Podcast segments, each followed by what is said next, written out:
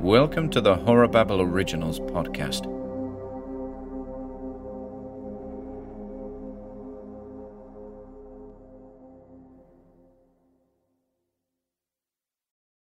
Seething Simon by Gary Gordon. Michael awoke with a start. Sweat soaked his grimy, grey, deflated pillow.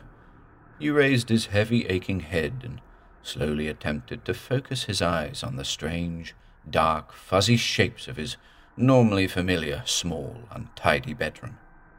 Nothing stirred, not even the tiniest hint of a sound. All he could hear was the fast, rhythmic pounding of his heart. He lay there for what seemed like an eternity, but in reality was actually only a few seconds, trying his best to make sense of the disturbing fractal jigsaw pieces of horror that were the ensemble of his nightmare. After a few more seconds, Michael attempted to lift his weary torso from the torn and ragged sheet free mattress, its springs yawning and creaking, emitting a sorrowful tune in the process. Then, reaching full stretch to his right, he fumbled at the lamp, Michael's short, stubby fingers fiddling unsuccessfully for the switch.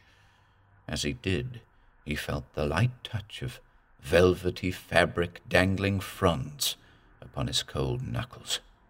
Wait, Michael said. He whispered softly but with urgency to himself. In an instant, the memories of his nightmare began to return to his waking consciousness, filling his tired, pulsating brain with horrendous, terrifying imagery. Michael's late father, his extremely short tempered, impatient, bitter late father, had acquired in his youth a doll.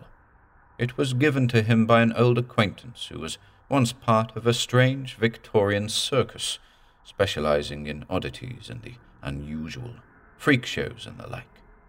After his father's passing some years ago, Michael had named the doll Seething Simon, which was presumably a reference to his father's negative personality trait. Michael now squirmed uncomfortably in the horror of his night terror, for it was Simon who had entered his nightmare as the main, twisted, demented, and indeed seething protagonist. Michael retracted his hand from the lamp immediately, closed his eyes, and lay back down in his bed, pulling his cold white sheet right up to his stubbly chin. He didn't know what to do he was stuck in that strange in between world of should I or shouldn't I. He recalled to himself that before retiring to bed, Seething Simon had been sitting in his usual place atop a set of drawers by the window in the opposite left corner of the room, his silhouette always visible at night from the streetlight filtering through the old cracked window pane. Michael wanted to open his eyes and look over into the corner so badly but his weary, wrinkly eyelids felt as though they had been glued shut. Something in his mind was also telling him not to look. But despite all his agonizing, and with no decision made, Michael suddenly opened his eyes.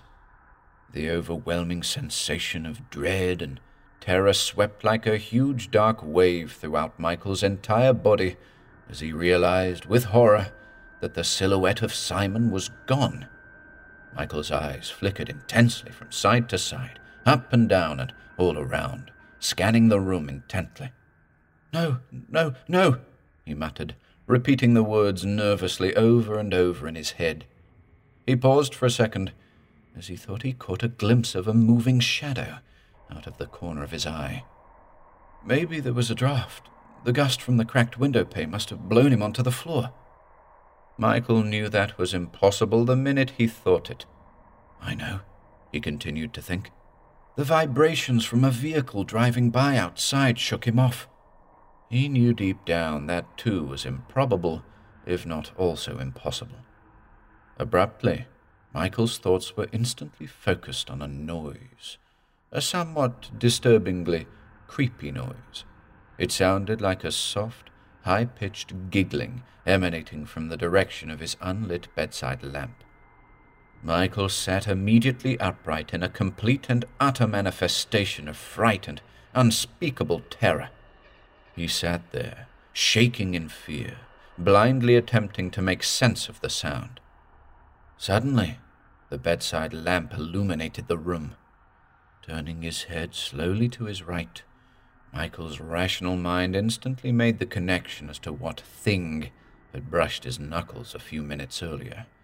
Not the velvety fronds of the old antique lampshade, but the soft, shimmering locks of seething Simon's hair. Simon sat casually on the edge of the bedside table, one hand on the lamp switch, a small shaving blade in the other. Michael couldn't breathe or make a sound. His thin body, frozen in terror, could not move. The only sound he could hear was that of the gurgling and trickling of his own blood as Simon moved the blade somewhat meticulously across Michael's pale, skinny throat. Slowly, slowly, oh, so slowly.